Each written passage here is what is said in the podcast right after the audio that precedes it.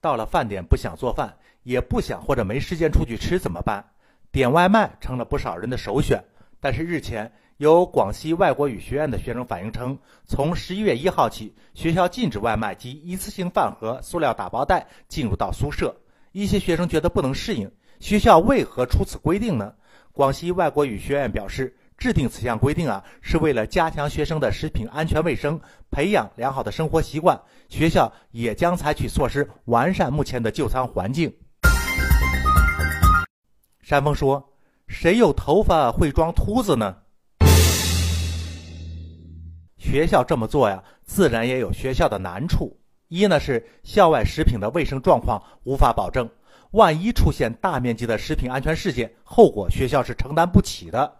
而真要有一个这样的事情发生了，学生和家长们能不去追究学校的责任吗？二是学生们自己看看自己寝室的情况吧，是不是有些已经乱得像个垃圾堆了？如果再把这些外卖的残羹冷炙混到一块儿，时间一长再一发酵，那酸爽，自己去想象一下吧。现在高校的学生宿舍啊，是由学校统一提供、统一管理的。学生们所付出的费用啊，并不能支持校方为每一间宿舍都提供专职的卫生清理人员和管理人员。所以，作为提供方和管理方，从实际出发提了一些要求，并不过分。虽然这些规定会影响到学生们自己个体的感受，但是社会服务总是有些可能完全由自己那么随心所欲。比如高铁和飞机上严禁吸烟呢。地铁上、公交上对用餐也是有限制的，不少的餐厅食堂禁止外卖进入，有些商场呢要求着张正式。